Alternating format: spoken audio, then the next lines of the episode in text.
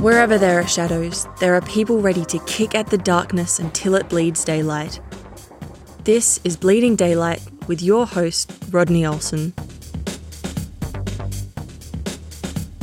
Do you run towards or away from change? However you answer that question, this episode of Bleeding Daylight will be a real encouragement for you. It's the story of a family's move across the world, but it's so much more than that. I know that you're going to connect with my guest as she honestly shares a message that will encourage and inspire you. Please remember to share this inspiring story with others and connect with Bleeding Daylight on Facebook, Instagram and Twitter. Make sure you don't miss future episodes by subscribing to Bleeding Daylight wherever you listen to podcasts.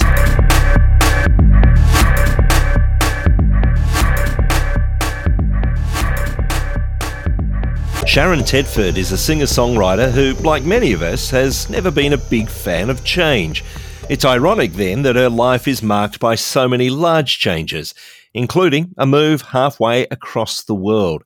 She's even founded a ministry named 61 Things, which aims to help people actively seek change in their own lives. It's my real pleasure to welcome her to Bleeding Daylight today. Sharon, thank you for your time. Rodney, it's really good to meet you. I absolutely love this show, so I'm so excited to be on this side of the mic and not just have you in my ears. Thank you very much. As we talk about change, let's begin with that big one. Where did you move from and to?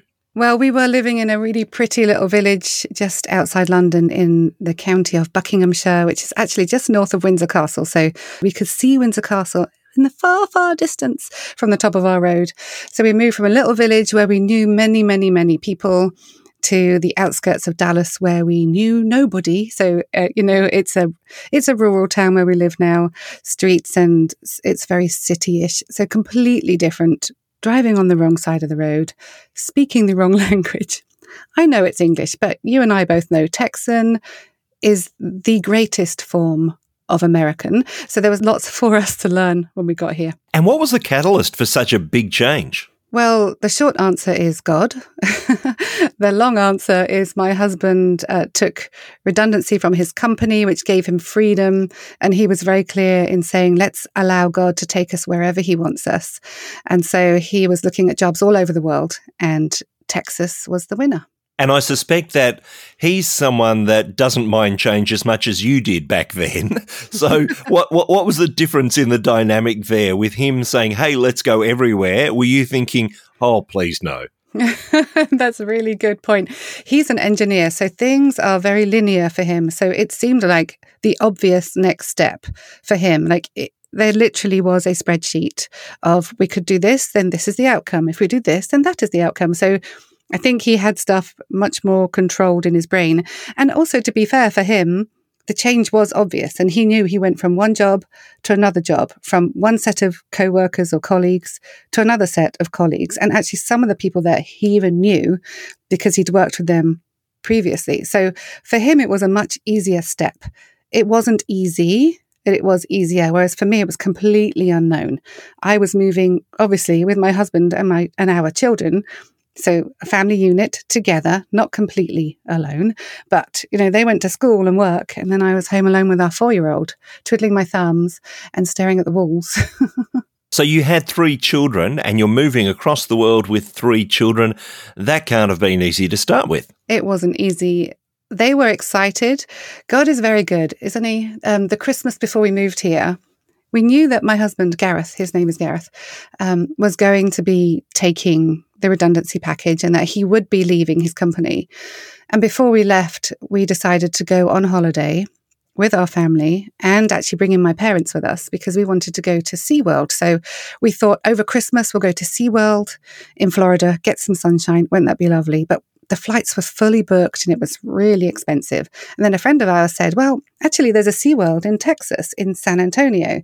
And strange but true, my dad actually used to live in San Antonio when he was a child. He and his parents emigrated to America, and my grandma got TB, so they didn't stay. They couldn't afford the medical. My dad lived here for, I think, 3 or 5 years. I forget how long. So we brought him with us to San Antonio, and we had this wonderful experience through his eyes as a child, and my children just lapped it up. So we went to see his old house, we went to see his old elementary school, and they let us in, which was just incredible. So the children had a bit of a taste, and my dad told them all about how he lived in the 40s and early 50s on a ranch with his own horse and a gun, and how they used to ride around and shoot blackbirds and bunnies and all the stuff it's just the dream of boys and girls with the horses. So when we moved here, we told the children, look, God's calling us to Texas. We're going to go and live there. I'm glad that you've had an experience of it. The first thing our eldest son said was, can I have a gun? And the first thing our daughter said was, can I have a horse? Because they both thought, that's what you do in Texas. And I know that there were some moments where you realized just how much you didn't like change. Was that something that you knew back then when you were back in England, that change isn't something that I'm really comfortable with? Or was it those moments in Texas that made you realize, you know what, change is not a big thing for me? I think that I had an inkling of it right before we left. We had put an offer on a house in an adjacent village to move from one village to the next, so that we were actually closer to a school that would be better for one of our children. Two of our kids have learning differences, and so this school had a unit specifically for children who have dyslexia and other needs, and so we really wanted to be in that village. And we had sold our house.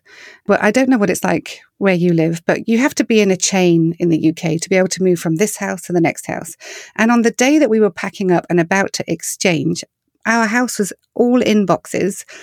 The day that we went to exchange, our buyer pulled out because they'd said they had the money, but they never did. They never did. So that whole thing, when that fell through, we were all devastated. It was really difficult. But actually, even in that moment, I felt like God had been preparing me for change in a much bigger way. That move from one village to the next village, I had found that difficult. We wanted to be closer to the school, and my friends in my village were going to be, I don't know, 4 miles away? Really nothing. Really, really nothing. But I'd struggled with that until I felt like, no, this is what God's calling us to do. So I think that obedience of, okay, we'll move 4 miles down the road, was the catalyst for God saying, okay, look, you didn't die. Let's do the next step. And it was bigger. A much bigger step. And maybe you can talk us through some of that. You arrive in the US. How quickly did you have to try and organize what we might call a normal life there in Texas? Oh my goodness, it was crazy. My wonderful husband had actually been working here in Dallas since May. So he'd done about 5 months worth of work here while we were still living in the UK. And the company very kindly moved us. So we put everything of ours into a shipping container and sent it out 4 weeks before we came, because it takes 4 weeks to get here. And we spent 4 weeks traveling around the UK, saying goodbye to our family and friends. My husband is Irish, so we spent some time in Ireland and some time in the south coast of England. I come from a seaside town, Weymouth in Dorset. So I spent some time there homeschooling the kids while we travelled around. So when we arrived, our shipping container wasn't ready, and we had to live 1 month in an apartment in an adjacent town to where we are now. And we literally just had, this is a bit embarrassing, the 14 suitcases that we'd brought with us, because we used every piece of luggage allowance that we could, because the kids were little, and you know what it's like travelling with younger children. You need everything. So we had just that luggage and what was already in the furnished apartment. And I had to drive the children from one town to the next. And, you know, in many areas that would be no difficulty, but this is in the Metroplex. I had to drive on roads that had 7 lanes, and they were doing roadworks, and it rained for the first time in October. They were saying it was something like the worst rain they'd had for 50 years, and you couldn't see the line markings. I can tell you, that is really good for your prayer life, because I was driving on the wrong side of the road with cars all over the place in 7 lanes, and you have to cut across so many lanes to get off, to get to school. Don't miss it, or you're going to end up in another town that you don't even know. So it was all very, like I say, very good for my prayer life. but pretty stressful. And I did have many's a word with God about what are you doing? Why are we here? And, you know, registering the kids for school, everything was just so different. It was a big leap. And I believe that there was even this moment when it came down to such a simple thing as painting a room in your house. Yes, that is so true. We moved into our home, which is lovely and great. But the people before us had painted the main living areas in orange. And we were like, yeah, this is not really us. And so we knew that we wanted to change it. But at the beginning, that's expensive. We just moved across the world. That was expensive enough. So we waited maybe 2 years, maybe 3 years. And then we had the money to do it. And so my husband's like, okay, what color do you want? And we decided on green.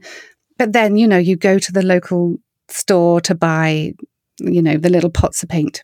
So we had like 3 or 4 different kinds of green, and we painted big splats on the wall. Well, those splats stayed there for about 6 months because my husband wanted to make this choice with me together in a partnership, but I could not make a decision. I just couldn't do it. I didn't like the orange, but I couldn't choose a green. It's just, it was so ridiculous. And after the 6 months or whatever it was, my husband said, okay, look, we can't just keep looking at these splats on the wall. Let's pick one. And I said, no, look, I'm done. I can't do this. There's been so much change. I hate change. I can't do this. You pick it. And so he kindly did, and we moved on and painted it, and it was lovely. But in that moment, when I said, I hate change, God just rattled that around in my head for days afterwards, And one day I stopped, and I looked at that phrase that I'd said, and I asked God, why is this still rattling around in my head? I hate change. And God, who is very kind and gracious, spoke so sweetly to me and said, if you hate change, how can you become like me? And in that moment, everything started to change. Even now, as I say that to you, it gives me goosebumps because it was one of those Ebenezer moments for me that I have laid down a stone of remembrance, because that was, like Samuel, that was a victory moment for me. Did you feel a little bit shortchanged in that Moses got a burning bush that wasn't being consumed and you got paint splats? Yeah, I never thought of that. Yeah, I should have had a burning bush. And actually, no, we don't like burning bushes in Texas because they turn into raging fires. So paint splats are okay. And all around this time, as this is going on, are you starting to fit into the lifestyle there? Are you connecting with people, connecting into a new church and getting to know people?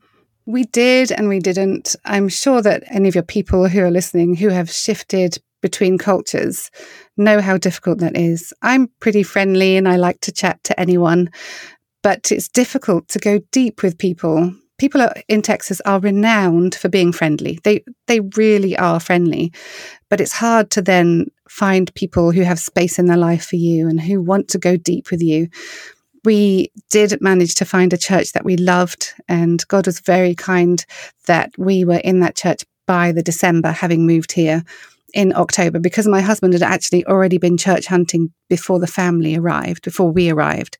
I was actually invited to lead worship at the Ladies' Bible Study after my very first day there. It turned out that somebody in this mega church had a friend who I was leading their children in the children's choir in England. They used to run a church together in Hong Kong. Oh, when we arrived, she said, oh my goodness, are you this family from this church? Oh my goodness, my friends told us you were coming and you're a worship leader. Can you do this? I was like, okay.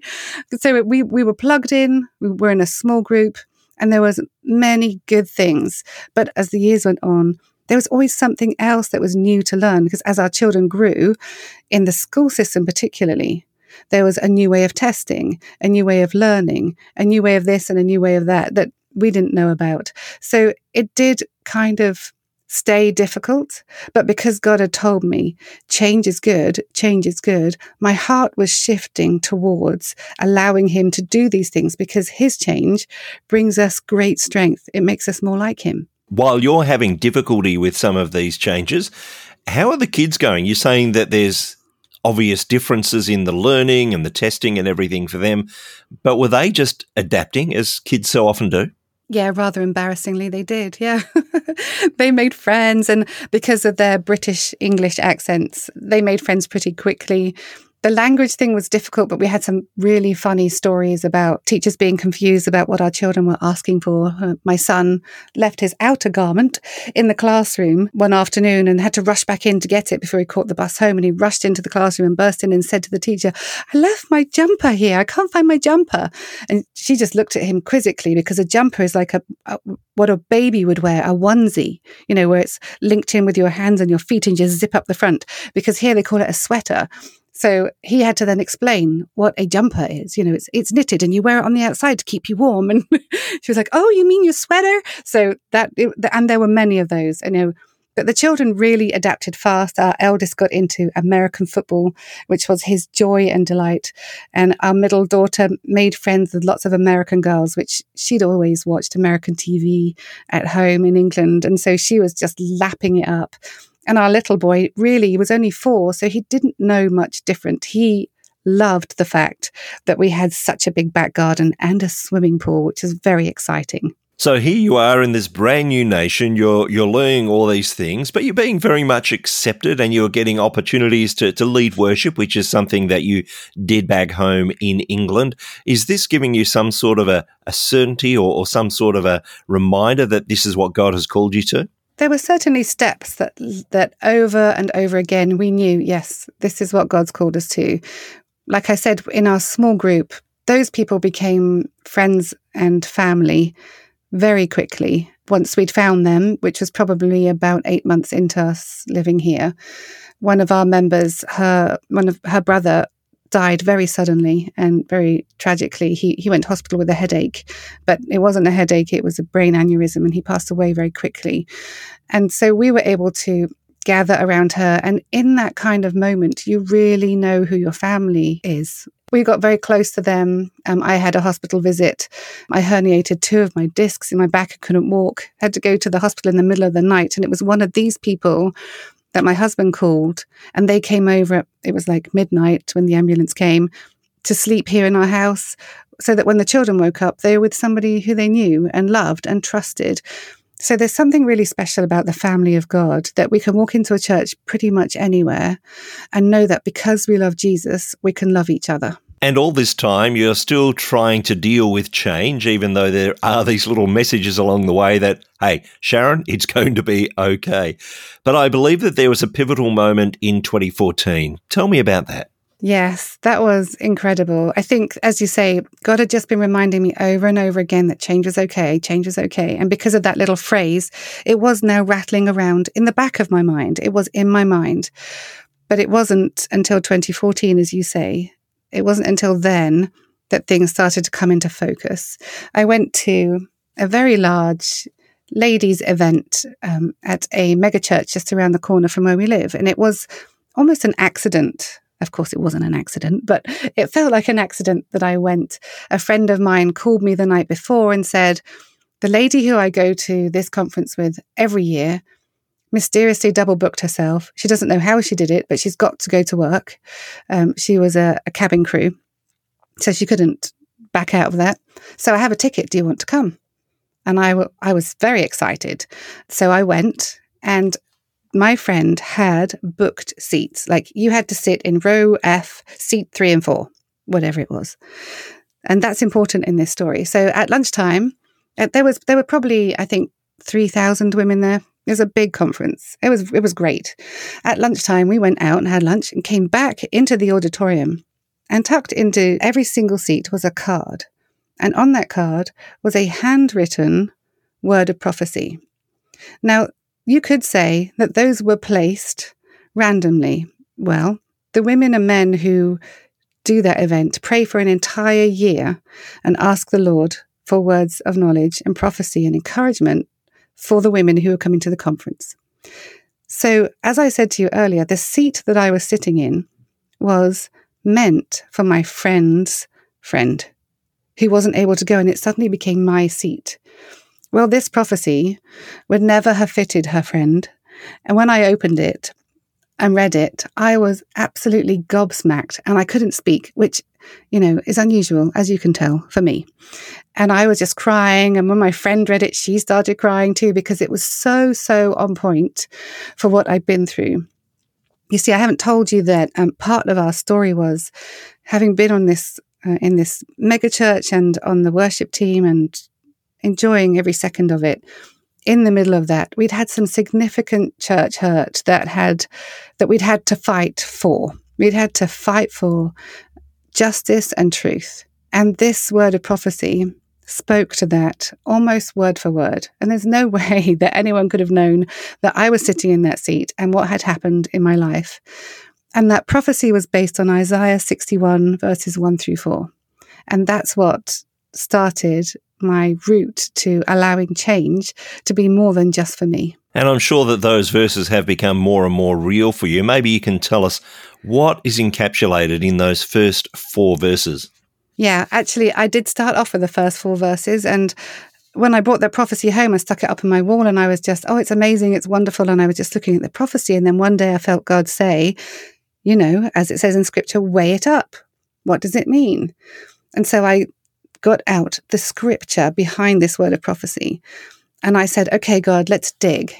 And I sat down to write a couple of notes on these four verses. And after 58 pages of notes, I realized that God was doing something pretty special with this passage of scripture. And as I've spent more and more time with it, I actually love the whole chapter. It's one of those chapters that should bring us all so much encouragement. It's actually the chapter that Jesus used in the temple in the New Testament in Luke when he announced the beginning of his ministry, talking about the fact that every one of us is anointed.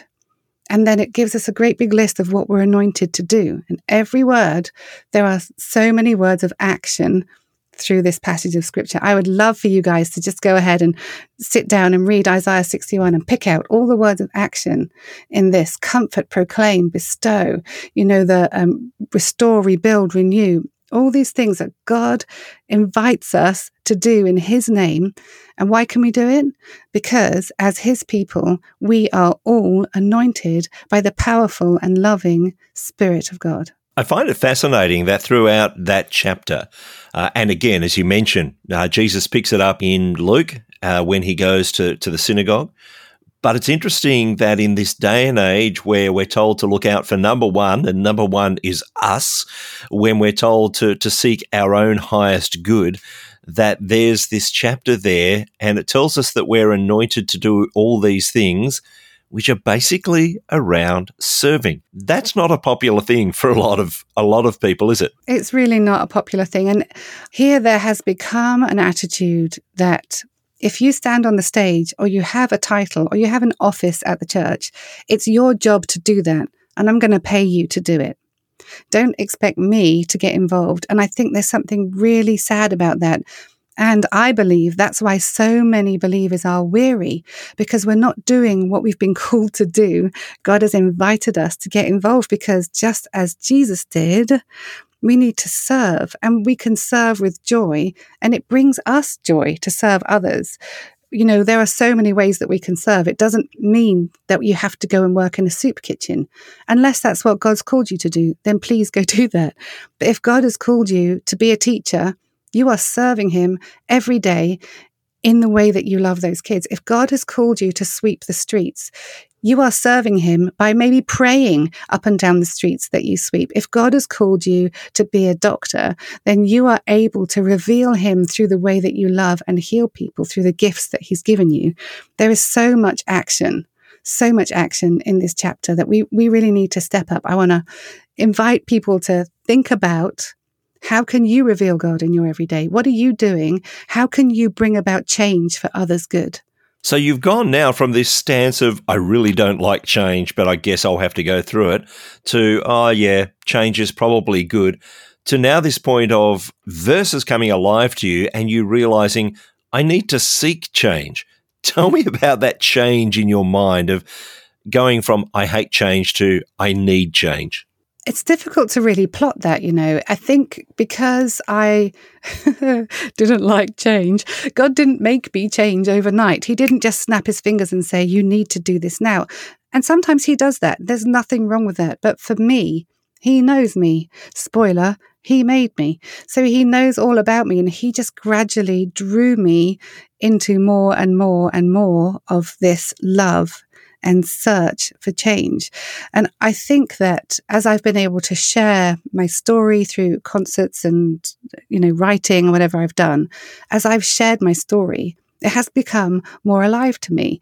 It's a little bit like I just said, that's how God has called me to serve, is to serve the church, to serve others, to invite others up, to wake them up from being weary and afraid. And so as I've spoken that out loud, it almost puts it in front of me and becomes a mirror for me to see it myself. And that in turn, it just keeps the wheels turning and it keeps me chasing after God in an excited way. I just love to see people say, oh, I'm doing something new because I think God's invited me to this. I've been so blessed that at every single one of my concerts, I can't think of one where this hasn't happened, where somebody will come up to me afterwards and say, oh, I didn't realize that I could do that in God's name. I'm going to go and do that. Or I haven't led worship for years because something awful happened to me at church. I'm going to go back and serve my church in a new way. Or it has woken somebody up to what God is calling them to do. And if it's just one at a time, that's enough for me. It is remarkable the change that God can bring into our lives when we are resistant to it, but then we walk toward it. And I just want to pause for a moment, and I want to actually read those first four verses. And I know that you now say that you want to embrace that whole chapter and everything that goes along with it. But let me just read. The Spirit of the Lord God is upon me, because the Lord has anointed me to bring good news to the poor.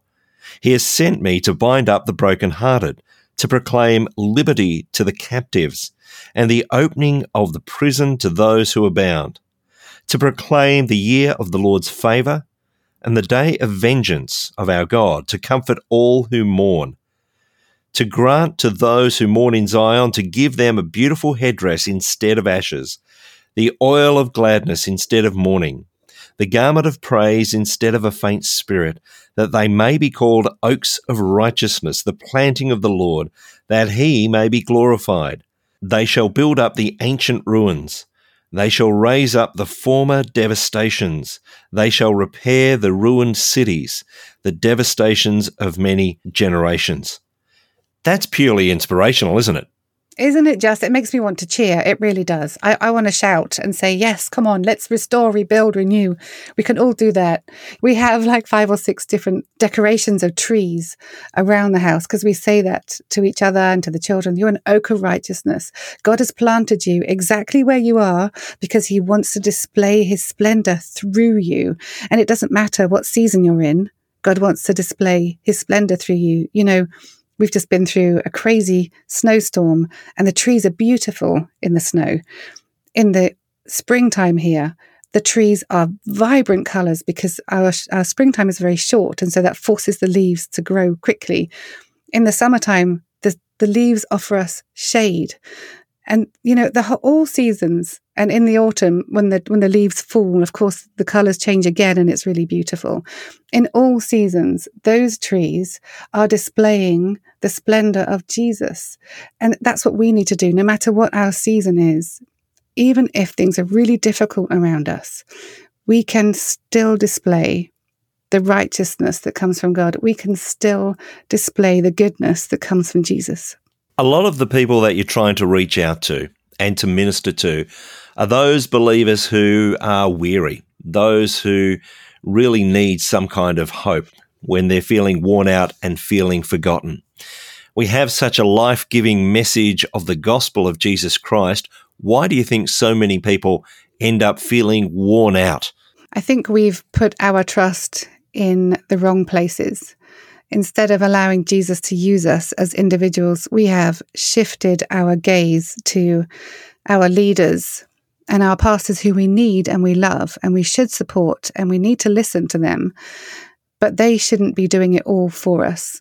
That makes us weary. When we don't do what we're called to do, it makes us tired out. You know, action is invigorating and revitalizing. That's how, you know, if you have a little toddler who's like, oh, I'm bored, I don't know what to do, then you find them something to do and life changes. That's what Jesus wants for us. He doesn't want us to just sit down and watch someone else working. He wants us to be doing what he's called us to. And maybe your doing is to sit down, and maybe just to sit with someone and listen to them pour out their heart or write emails of encouragement. I'm not saying that you have to go and do something huge in the world's eyes.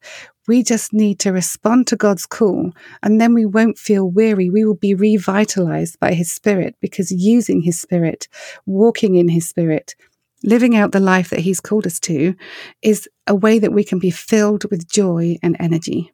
And those verses in Isaiah call us to stop looking inwardly and start to look outwardly, don't they? Oh, without doubt. Absolutely. Everything that this scripture talks about is about our neighbours. It's about drawing together our cities and our communities. All of us can say that our cities have a level of brokenness. It may be in the physical buildings, but it may also be in the hearts of the people around us. And God invites us to rebuild those ruins. That you see people around you whose lives are ruined. How can you rebuild them? Just invite them in for a cup of tea. That is a great way to rebuild someone's confidence. You know, we can see around us that maybe the whole generation has been devastated. But that's why God's calling us up to reach out to those generations around us. We need to renew them. We need to rebuild. We need to restore the hope of Jesus to people around us. They are lost.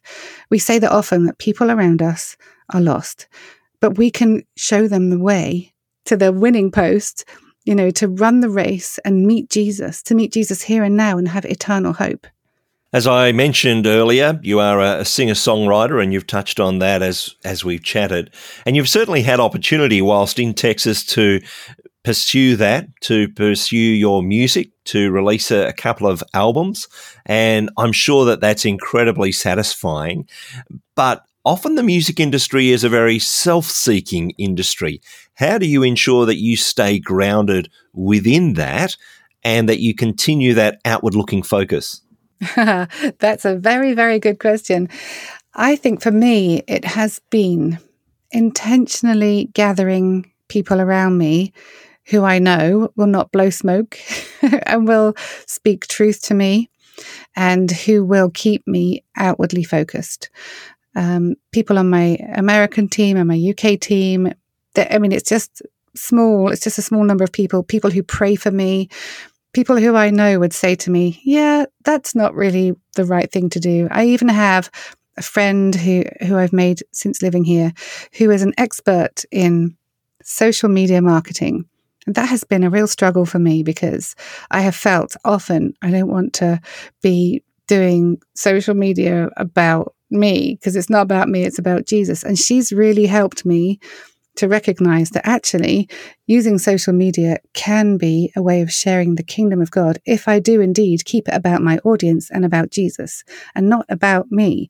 So I have had people around me who I know will keep my eyes focused on Jesus. Even my producer, who is an incredible guy, a 2-time Grammy Award winner, he adores Jesus. And we never did any work in the studio without praying and inviting Jesus to be present in the recording, which might sound a bit crazy to you, but we are asking God to be present in every area of our lives. And I ask him to be present in every area of my life. And I'm not perfect.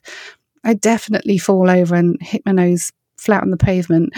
But my intention is to share Jesus with everyone who I meet. I really do want to reveal him through how I sing and how I present my life and how I love my children and how I serve when I'm out and about, how I pray with the person who serves me lunch at a restaurant. I really want to be outward looking, and I pray that God will continue to keep that firmly in focus in my heart. And it's not just about the music for you. I know that you released a devotional book alongside one of the albums. Tell me a little of the thinking behind that. There's a bit of a funny story in that. In order to help your producer know how your song should sound, you go into a studio and you say, this is the story behind it. This is what happened. This is why I wrote it. And then I play it for him and say, I want this genre, this feel, this da-da-da-da-da. Well, one day, I think we were 3 songs in to the album, and I told him the story behind this particular song.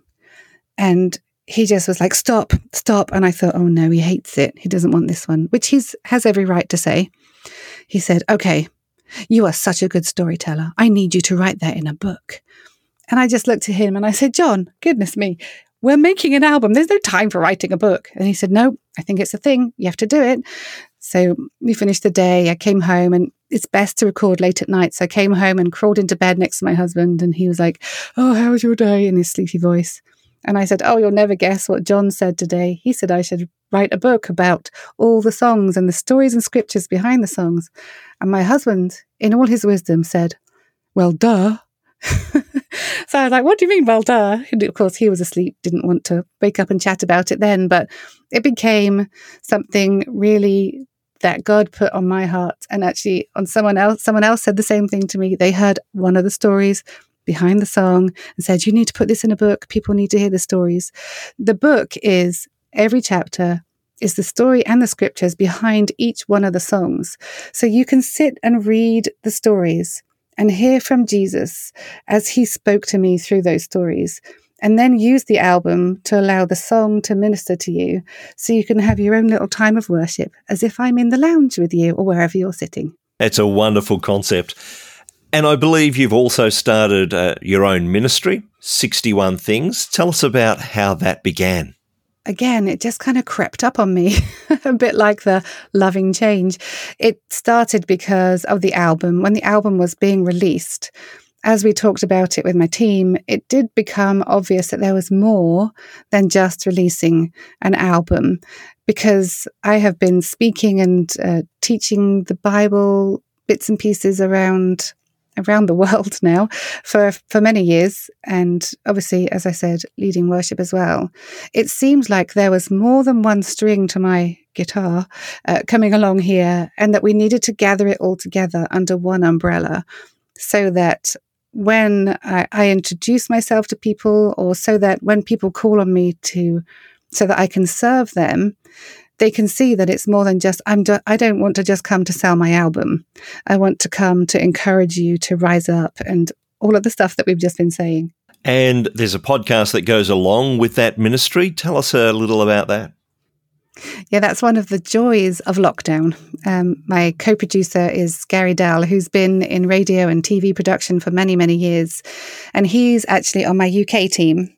And before he called me, for about a year, I felt like people say to me here, because of my English accent, which really I can do nothing about. It is what it is. They say, oh, I could listen to you read the phone book, or would you call me up at nighttime and read me a bedtime story? I'll just give you a children's book to read to me. You know, lots of jokes like that. And so someone said, you know, you should do a podcast. And I really felt like God kept poking me with that thought. But I really don't like technology. I'm really not very good at it. I can plug in my microphone and I know how to do bits and pieces. But at the time when I started thinking about that, there was no way. I was just resistant. I kept saying to God, I do it, but I don't know how to do the technology. And then my co-producer called and said, look, Sharon, I don't want you to answer me now. I want you to pray about it. But I think I want to start a podcast, and I want to do all the technical stuff because I love it. And I want you to be the host. Well, I was just like grinning and crying all at the same time on Zoom, because he lives in the UK. I said, Gary, it's okay. I don't need to pray about it. God's already been poking me. Let's do this. And so through lockdown, we spent 5 or 6 months working on it from across the ocean. And on October the 6th, which was my 50th birthday, we released episode 1 of God in the Ordinary, and it's been going great guns since. I absolutely love it. It's so encouraging to hear people's stories and how they reveal God in their ordinary everyday lives. I love the fact that you go for everyone's unique story, but there's also a common theme that runs through that you ask people to comment on. Maybe you can explain that to me. It was the concept of what we were going to do in our podcast came first. And then one day, as Gary and I were chatting through the concept of God being revealed in people's ordinary everyday lives, they're not celebrity Christians, they're just regular people living their lives. It dawned on us that, oh my goodness, this is what Isaiah 61 is. And so we put it all together. It seems really obvious now. It's kind of embarrassing that we didn't see that at the very beginning, but here we are. And so what we do is we ask our guests to have a look through Isaiah 61 and see how they live that out in their own lives. And it has been so incredible. At the very beginning, Gary and I were like, oh, what happens by the time we get to episode 6? Someone's going to tell the same story. We're going to hear the same thing over and over again. No. Every single guest, we're into the double digits now, every single guest picks out something different, and God speaks to them differently through this passage.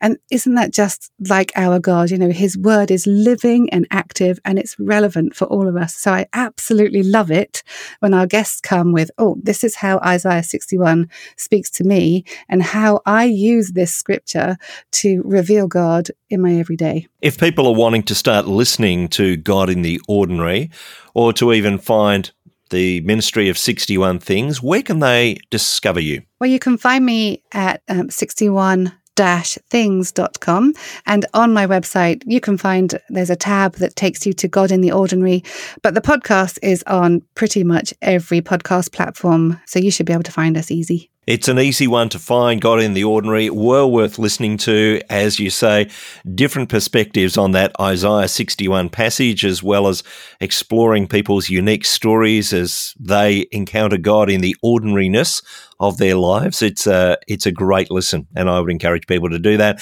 We'll put a link to that in the show notes at bleedingdaylight.net.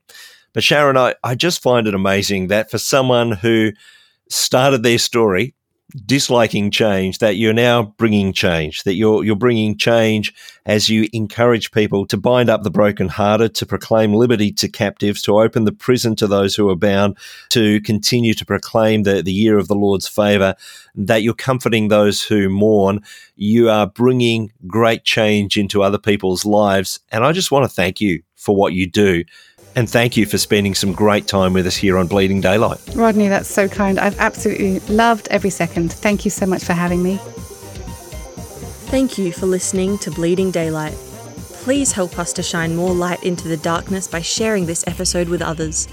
For further details and more episodes, please visit bleedingdaylight.net.